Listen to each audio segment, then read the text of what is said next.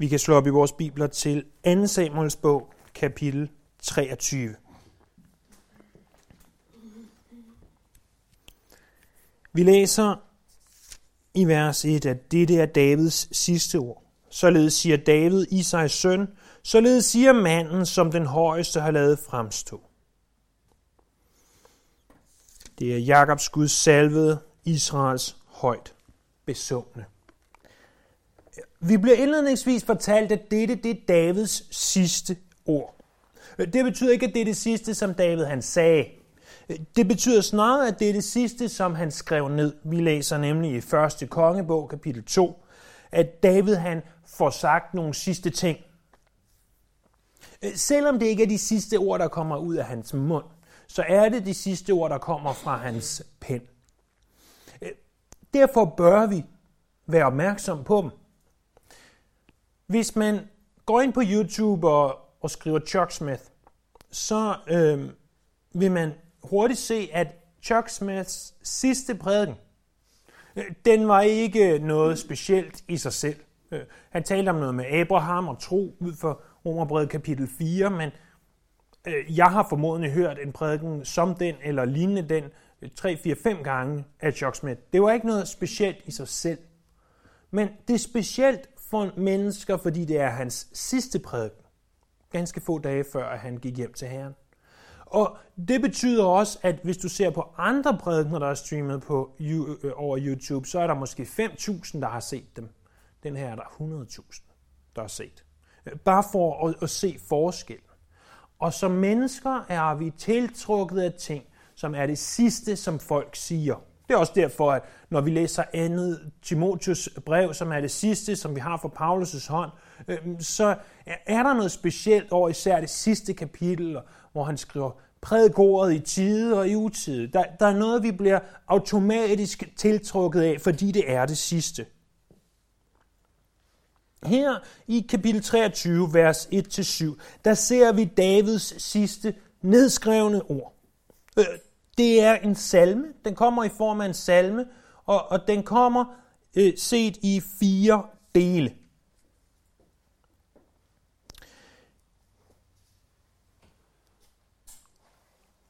Øh, vi læser, at han siger, øh, Jakobs Gud salvede Israels højt besungne. Det er øh, en omtale af ham selv.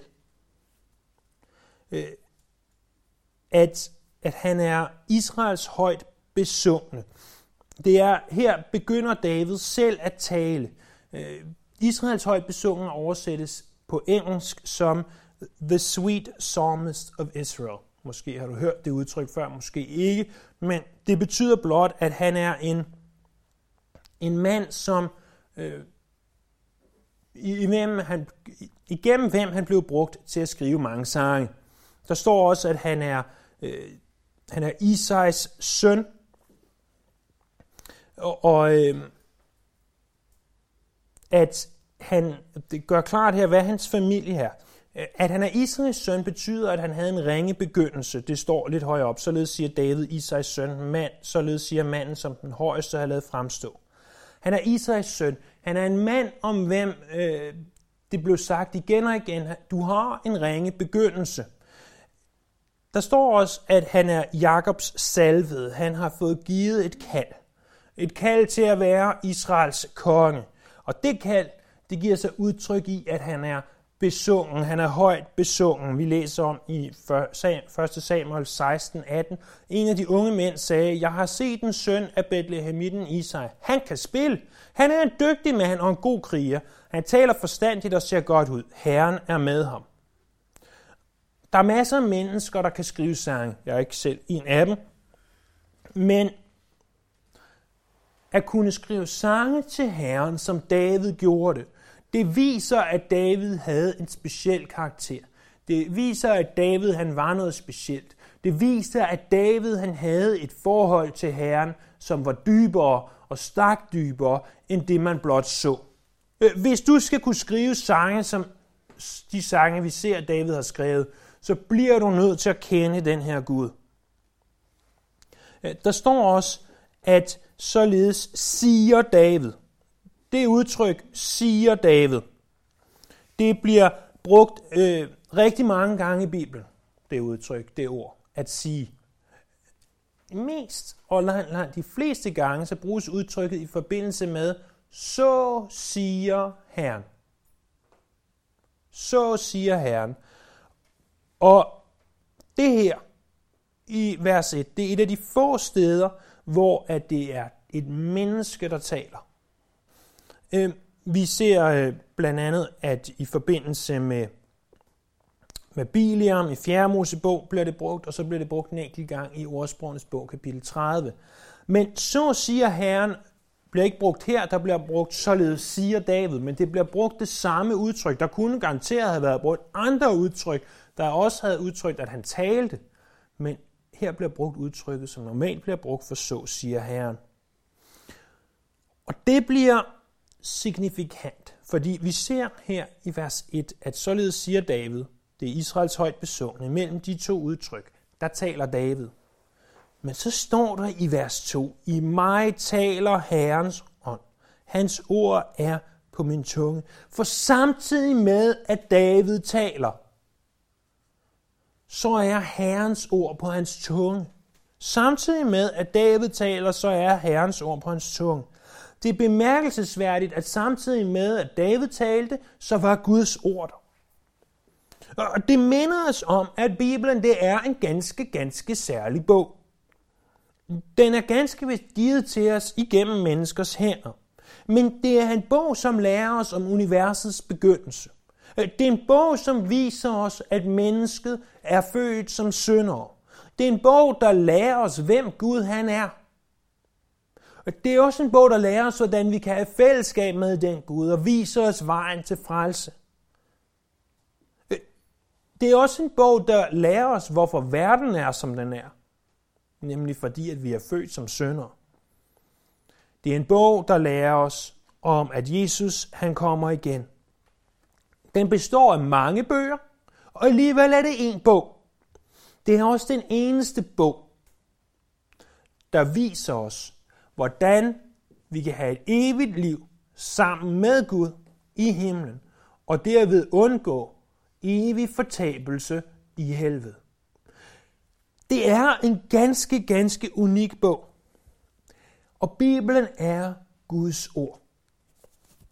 En af mine absolute favoritfilm, det er in mindre end Indiana Jones. Og jeg ved godt, at nogen her, som jeg blandt andet er gift med, ikke bryder sig særlig meget om Indiana Jones. Men jeg synes altså, de er gode og de er spændende, og kan rigtig godt lide øh, de her film. I den første af de film, der blev lavet, der hed Raiders of the Lost Ark, altså dem, der går efter den pagtens ark, der går Indiana Jones ud, og han finder rent faktisk pagtens ark. Og øh, uden at afsløre den her ellers så over 30 år gamle film, 40 år gamle film, man ender med, så ender den med, at nogle tyskere tager arken i 2. verdenskrig og åbner arken, og de bliver alle sammen udslettet. Lad os nu forestille os, at der eksisterede en rigtig Indiana Jones, og, og de rent faktisk åbnede arken, og de overlevede, og kiggede ned i den, og der lå de to stentavler, hvorpå de ti bud var. Og lad os sige, at de blev opstillet på museet i Israel. Så var der ikke gået mange minutter, før jeg havde købt en flybillet for at flyve til Jerusalem, for at tage hen og se de her to stentavler, for hold da op, tænk så, det er de ti bud, som, som Moses nedskrev. Hvis jeg kunne komme til for, for alle de mennesker, der vil direkte hen og kysse de her to stentavler og tro, at de mistede år i, i skærsilden ved det. Og, og blandt andet er det garanteret derfor, at Gud ikke har lavet sådan noget fremstå, fordi vi vil begynde at tilbede det. Og vi vil begynde at sige, nej, hvor er det utroligt. Prøv lige at tage jeres bibler en gang. Jeg ved ikke, om det er din bibel, eller en andens bibel, om det er kirkens bibel. Men prøv at tænke på, at det du holder i din hånd nu, er lige så meget Guds ord, som hvis Indiana Jones, han fandt de to tavler med de ti bud.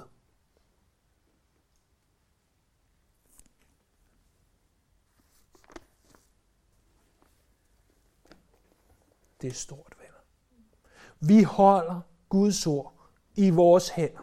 Vi har det tilgængeligt, enten i bogform, eller i appform, eller i hvad form vi nu vil.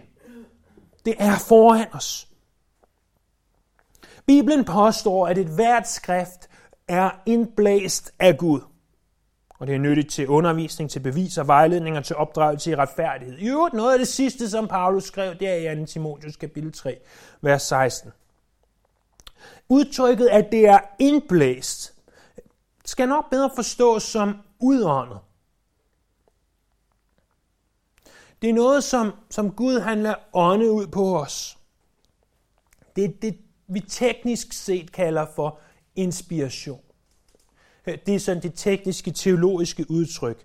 Ordet inspiration er jo et lidt farligt ord, fordi øh, I kan gå hjem og sige, hold da op, det var en inspirerende eller uinspirerende prædiken i dag. Det er ikke det, det taler om. Øh, det taler ikke engang om, at Bibelen i sig selv kan være inspirerende, og at vi læser om, om David, der gør et eller andet og slår Goliat ihjel. Hold op, det kan være inspirerende til, at jeg går ud og går imod de kæmper, der er i mit liv. Det er ikke det, at det er inspireret betyder. Det, det er et teknisk udtryk, der kommer til os øh, i den betydning, at Bibelen er udblæst af Gud. At det er Gud, der har sagt de her ting. F.F. Bruce, ham her, den øh, nytestamentlige professor fra, fra England, han skrev på et tidspunkt, at inspiration er ikke en kvalitet, som knytter sig til de forvanskninger af teksterne, som er sket i løbet af overleveringsprocessen, men kun til den oprindelige tekst. Det betyder, at øh, det vi læser i dag, det øh, og de manuskripter, vi kan tage rundt og se i verden af Bibelen, det er ikke dem, der er inspireret. Det er det oprindelige, som blev nedskrevet. Det bliver vigtigt senere, så, så hold fast i den her tanke, at selvom det er Guds ord, det her, og, og du kan holde Guds ord i dine hænder, så betyder det ikke, at menneskers personlighed er udvisket. Det betyder ikke, at, at du ikke kan se, at der er forskel på Paulus og på Johannes. Det er ganske tydeligt for enhver bibellæser, at det er der. De skriver på to ganske forskellige måder. Som allerede nævnt, så taler vi ikke om inspiration i den forstand, at et litterært værk kan være inspirerende. Vi taler om inspiration på en, på en lidt anden måde. På en ganske anden måde. Det, som kan være så svært at forstå, det er, at Bibelen på en og samme tid er menneskers værk, og, og på den anden tid, øh, på den samme tid er Guds værk.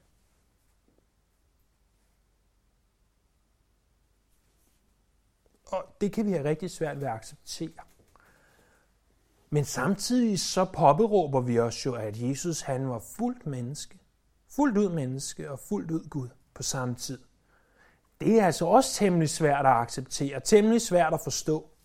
Det er ikke noget, vi bare lige kan sige og forklare, hvordan kan man være fuldt ud menneske på den ene side og fuldt ud Gud på den anden side. Og 100% plus 100%, det giver jo 200%. Øh, og det, det hænger slet ikke sammen for os rent logisk tankemæssigt. Og det samme med Guds ord. Det er Guds ord, men det er også menneskers ord. Der må aldrig herske tvivl i os. Og men det er et tro spørgsmål, om at den her bog, jeg holder i mine hænder, du holder i dine hænder, at det er Guds ord, der bliver givet til os fra Gud gennem mennesker. Vi læser videre, at Israels Gud har talt, vers 3, til mig sagde Israels klippe, den, der hersker retfærdigt over mennesker, den, der hersker i Guds frygt, er som daggryden, når solen står op på en skyfri morgen, som græsset, der spiger op af jorden efter regnen. Så David taler om, at der skal komme en retfærdig hersker. Og jeg tror selvfølgelig i den nære kontekst, der tales der om ham selv, men i den fjernere kontekst, der tales ganske sikkert om Messias. Vi ser videre, at jer, vers 5, ja, sådan har mit hus det med Gud. Han har oprettet en evig pagt med mig, nøje fastlagt og bevaret. Ja, alt hvad der tjener mig til frelse, alt hvad jeg ønsker, lader han vokse frem. Så Gud minder David om den pagt, som blev oprettet tilbage i kapitel 7. Den pagt om, at Messias skulle komme igennem Davids slægt. Og så ser vi til sidst i vers 6 og 7, det er den fjerde del af salmen, men de onde er alle som tjørne, der kastes bort. Man tager dem ikke med hånden, man rører dem kun bevæbnet med økse og spydstage, så de brændes op af ilden. Både i vers 4 og i vers 6 og 7 bruges der metaforer til at forklare noget. Først i vers 4 bruges der den her med daggryde.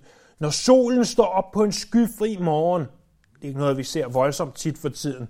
Øh, det kan godt være, at vi ser solen stå op efter, som den står op så sent, som den gør, men det er sjældent, det er en skyfri morgen, men som græsset, der spiger op af jorden efter regnen. Kan du ikke næsten mærke det? Mærke glæden med at se græsset, der spiger op af jorden. Mærke, at solen står op på en skyfri morgen, og den glæde, du føler indvendigt. Sådan er den retfærdige hersker, men på den anden side, så er de onde som tjørne, der kastes bort. Det kan vi også næsten mærke.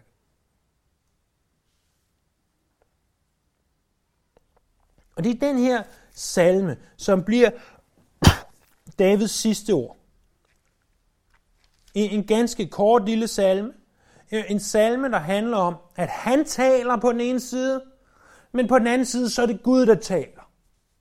Og det er jo i virkeligheden det, som er så utroligt ved Bibelen. Det er ikke det eneste, vi ser, men det her, det viser os, at når David skrev salmer i flertal, så var det Gud, der talte. Her var han klar over det. Andre steder er jeg ikke sikker på, at han har været klar over det. Den anden halvdel af kapitlet, det går fra vers 8 ned til vers 39. Det handler om Davids krigshelte. I vers 8-12, der møder vi de tre mest fremstående krigshelte. Der står det der navnene på Davids krigshelte. Hakmonitten budget anfører for de tre. Det var ham, der svang sit spyd over 800 faldende på en gang. Den næste af de tre helte var Akuitten, og Dodais søn. Han var med David ved Pasdamien, dengang filisterne samledes til kamp. Da israelitterne trak sig tilbage, holdt han stand og huggede filisterne ned, indtil hans hånd blev så stiv, at sværet sad fast i den. Den dag gav herren øh, en stor sejr, og da herren vendte om og fulgte ham, stod han kun tilbage at plyndre de faldende. Den sidste var Haraiden Shama, Arkes søn. En gang havde filisterne samlet sig i Lehi, der var en mark, hvor linserne stod og voksede tæt. Da herren flygtede fra filisterne, stillede han sig op midt i marken og forsvarede den og huggede filisterne ned, så herren gav en stor sejr. Så der nævnes de her tre helte. Den første, der nævnes i vores øh, danske 92 oversættelse, han oversættes som Isboshet. Vi har i 1. krønikebog kapitel 11 et parallelt afsnit, og der hedder han ikke Isboshet. Og hvis man går ned og ser på det hebraiske i 2. Samuels bog kapitel 23, så hedder han heller ikke Isboshet. Hvorfor i alverden man har valgt at oversætte et navn på den måde, det forstår jeg simpelthen ikke. Øh, hans navn, vil, når vi sammenholder det med første krønikebrev, bog, ikke brev, bog, så vil øh, det snarere være noget i retningen af Jashobeam. Der står også i 1. krønikebog, at der ikke var 800 faldende, men 300 faldende. Så er der ham her, Eliezer, som en af de andre. Der står, at det var ham, der stod i den tætte mark, og Shama, han nævnte slet ikke den tredje af de her. Så vi har Isboshet, eller snarere Jashoboam, vi har Eliezer, og vi har Shama. Og Eliezer var ham, der stod i marken, og og Shama han nævnes ikke. Jeg har for ganske få minutter siden påstået, at Bibelen er Guds ord.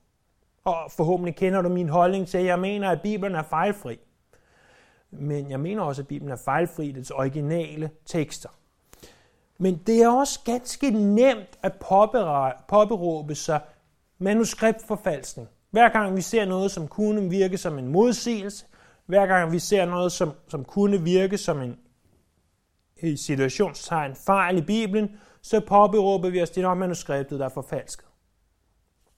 Og det er der en rigtig god sandsynlighed for et tilfælde her.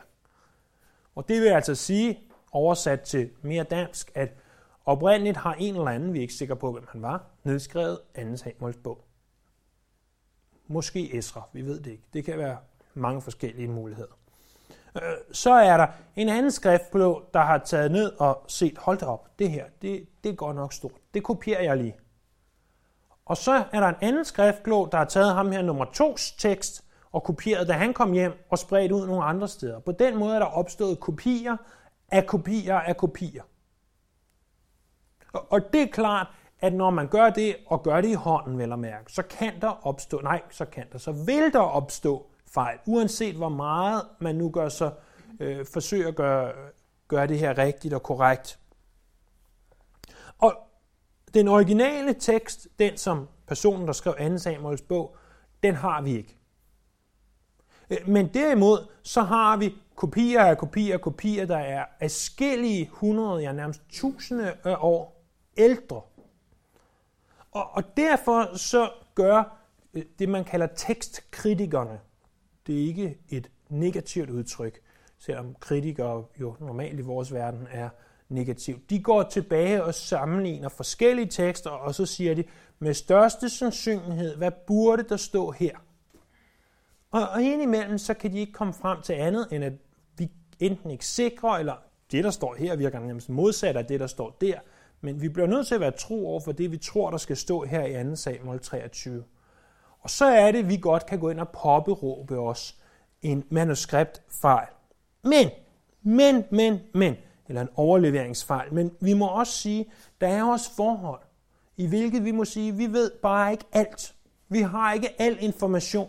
Og det kan godt være ham her, han havde et navn, men han også havde et andet navn. Det er rimelig sikkert, at det ikke var Isbochet, men det kan godt være, at han havde to navne.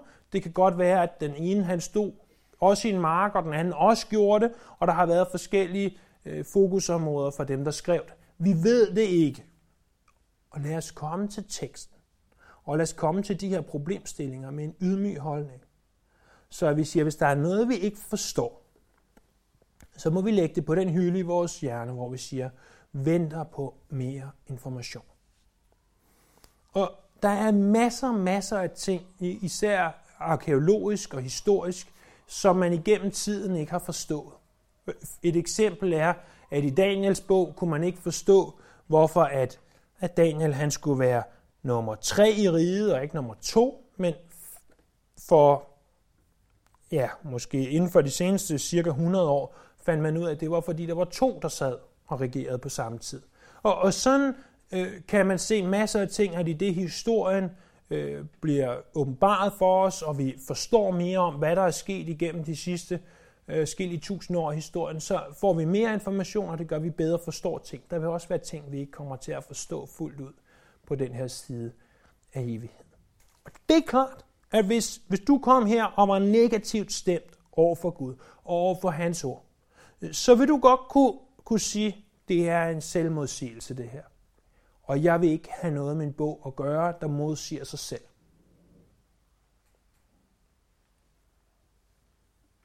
Men du skal være temmelig sikker på, at du har ret i, at det er en decideret selvmodsigelse i dets originale form.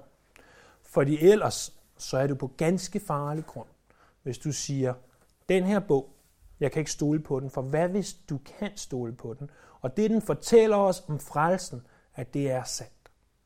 Jeg vil også sige, at, at de her ting er minimale. Om det er 300 eller 800. Forestil dig var nemt, at hvis det var med min håndskrift, at jeg havde skrevet 300. Hvor nemt du vil kunne misforstå 3 for et 8-tal. Jeg ved godt, det ikke var sådan, de skrev dengang, men blot for at give eksemplet, at et 3-tal kan meget, meget vel ligne et 8-tal, hvis det er skrevet lidt for hurtigt med en lidt for tyk pen. Jeg ved godt, det kan være, at det rejser flere spørgsmål, end det besvarer. Men jeg synes, det er vigtigt nogle gange at være ærlig over for os selv. At sige, vi har ikke, i den form, vi kender det en dag, en bibel, hvor i vi kan sige, der er intet, som vil kunne ses som en modsigelse. Vi kan komme med forklaringer på det.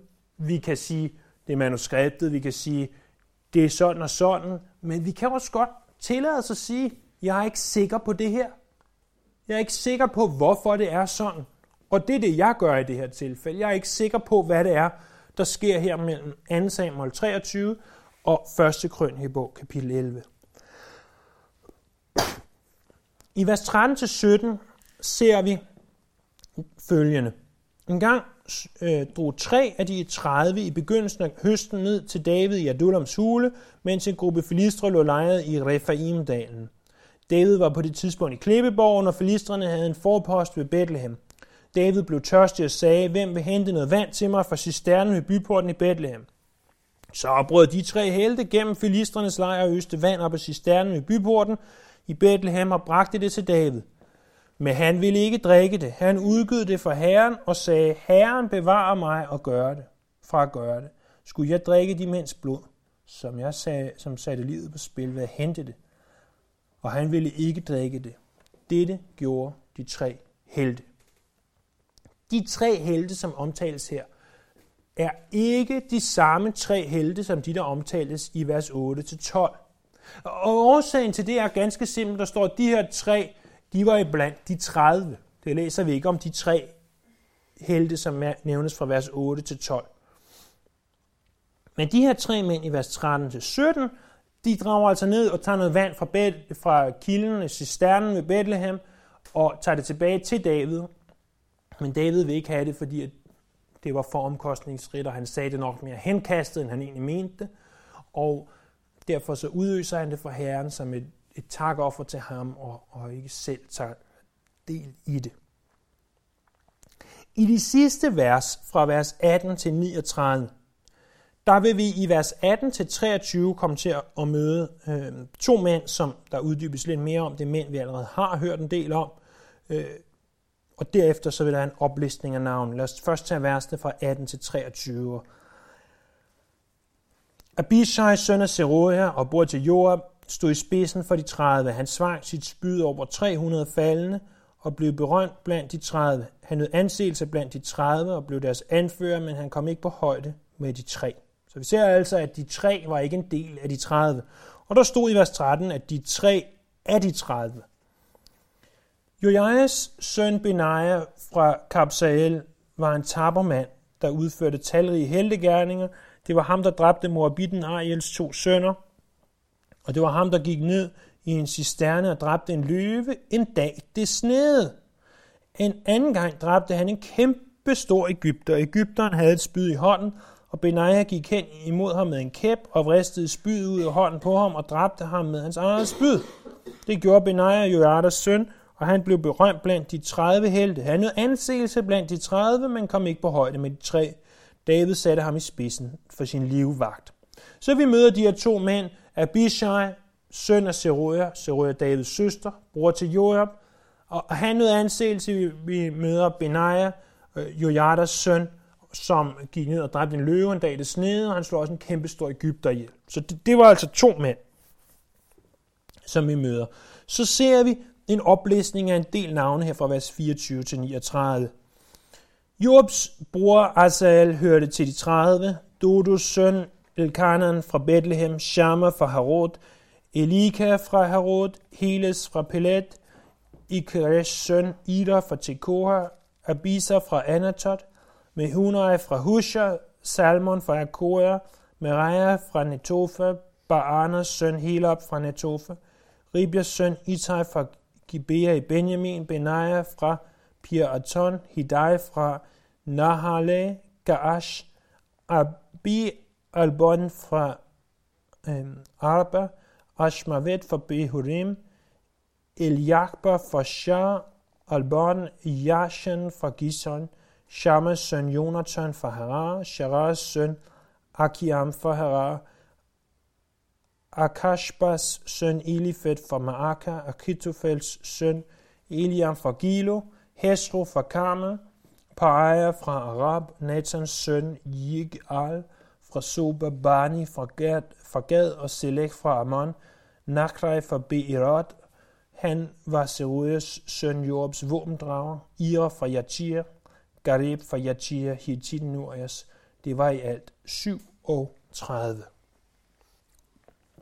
Der nævnes fra vers 24 ned til vers 39 i alt 31 navne. de her 31 navne, de kommer fra øh, 26 forskellige byer. Fire af dem, der er navn, eller fire af byerne, de gengår, øh, går igen to gange. Det er Harar, Halarot, Yahir og Netof. Der er to af navnene, der bliver brugt to gange. Så det var altså dem, der var populære på listen over navne dengang. Det var Benaja, som vi mødte i vers 20, og så Ira, den bruges to gange.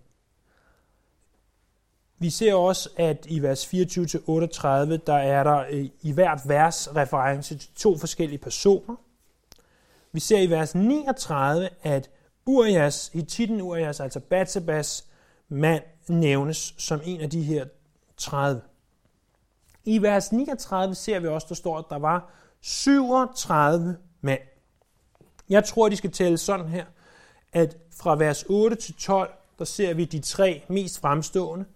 Øh, det var tre. Øh, så ser vi Abishai og Jojada. Det var fem.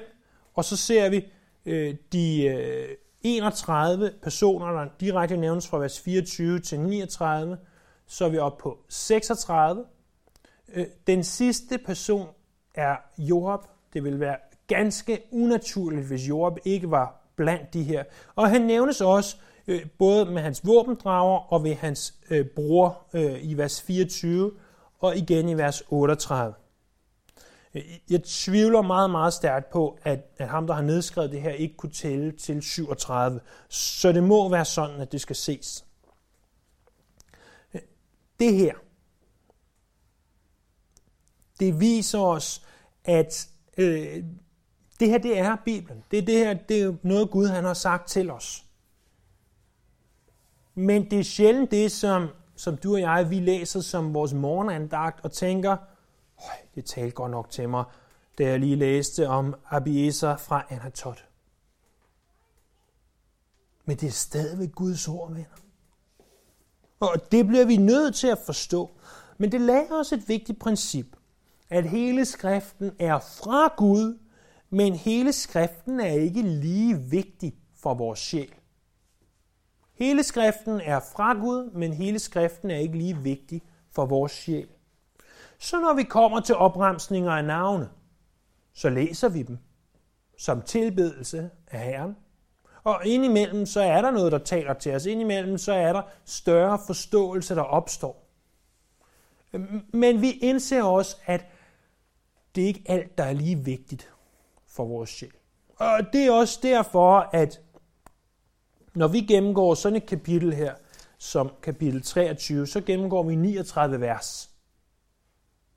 Men havde vi været i, i Romerbrevet i dag, så havde vi måske gennemgået et vers, hvis vi var heldige. Fem vers, hvis det var virkelig, virkelig voldsomt. Øh, fordi der er øh, mere dybde, der er mere værdi for vores sjæl, men ikke dermed sagt, at begge dele ikke er Guds ord. Der har været sådan i det her kapitel et gennemgående tema om, om Bibelen. Vi så først på, hvordan hele Bibelen kommer fra Gud. David taler, og samtidig taler Gud. Det er sådan, sagde B.B. Warfield, at når Bibelen taler, så taler Gud. Vi så også, at der vil være ting, vi ikke forstår. Øh, det, det kan både være, fordi vi selv ikke har, har viden nok om det. Det kan simpelthen også være, fordi vi som mennesker ikke har viden nok om et specifikt emne endnu. Og øh, det vil men næsten aldrig, eller ganske, ganske sjældent, være ting, der får vores tro til at ryste. Og slet ikke, når vi ser tilbage på, at historisk set, så er der andre lignende ting, hvor man siger, at jeg forstår ikke helt det her. Hvor så lige pludselig så dukker der ny information op, og så bliver vores øh, forståelse mere klar. Vi så også, at hele skriften er Guds ord, men ikke hele skriften er lige vigtig for vores sjæl. J.C. Ryle han skrev i sin lille bog, Is All Scripture Inspired? Der skrev han øh, som konklusion på bogen, at eftersom at hele Bibelen, at hver eneste ord i Bibelen er øh, Guds inspirerede ord, så bør vi. Og det er det her, som er det, vi gerne skulle tage med hjem til vores sjæl, så lyt endelig godt efter. Vi bør ikke forsømme vores bibellæsning. Han siger, at vi kan altid nå de ting, vi virkelig, virkelig gerne vil. Det, det er ikke noget problem for os. Øh, I hvert fald meget, meget sjældent at nå de ting, som vi virkelig, virkelig gerne vil. Øh, han siger, at intet er vigtigere for vores sjæl, end at læse Bibelen. Det er den første ting. Vi bør ikke forsømme bibellæsning. For det andet, at når vi læser Bibelen, så bør det gøres i den dybeste respekt. Fordi vi læser et budskab fra Gud. For det tredje, at når vi læser Bibelen, så bør det gøres med bøn om, at Helligånden, han åbner vores øjne. Og for det fjerde, så kommer Ryle med en opfordring til at sætte Bibelen højere, end vi gør i dag. Så at den bliver vores ledetråd igennem livet. Og der har til alle tider, skriver han, været folk, der siger, du tilbeder Bibelen. J.C. Ryle, han var biskop i England for sådan en 150 år siden i den anglikanske kirke, og var en af de øh, prædikanter og, og pastorer der, som virkelig, virkelig stod fast på Bibelens ord. Hans bibelkommentar er stadigvæk brugt øh, voldsomt meget den dag i dag. Han sagde, der er folk, som siger, du tilbeder Bibelen. Han sagde, så skriver han, det her virkelig, virkelig, virkelig sjældent, eller han skriver faktisk, at det er aldrig, at det er tilfældet, at vi begynder at tilbede Bibelen. For hvis vi virkelig sætter Bibelen på den plads, som den bør have, så vil vi se Gud i det lys, som han skal ses. Og hvis vi læser Bibelen med en dyb respekt, hvis vi læser Bibelen ved at bede Helligånden om at åbne vores øjne, så vil vi forstå, hvad det er, at vi skal få ud af den her bog, som vi holder i vores hænder. Som Guds åbenbarede, inspirerede ord til os. Og men der måtte være ting i den, vi ikke forstår, og vi ikke har al informationen til at forstå så taler han til os den dag i dag. Lad os bede sammen.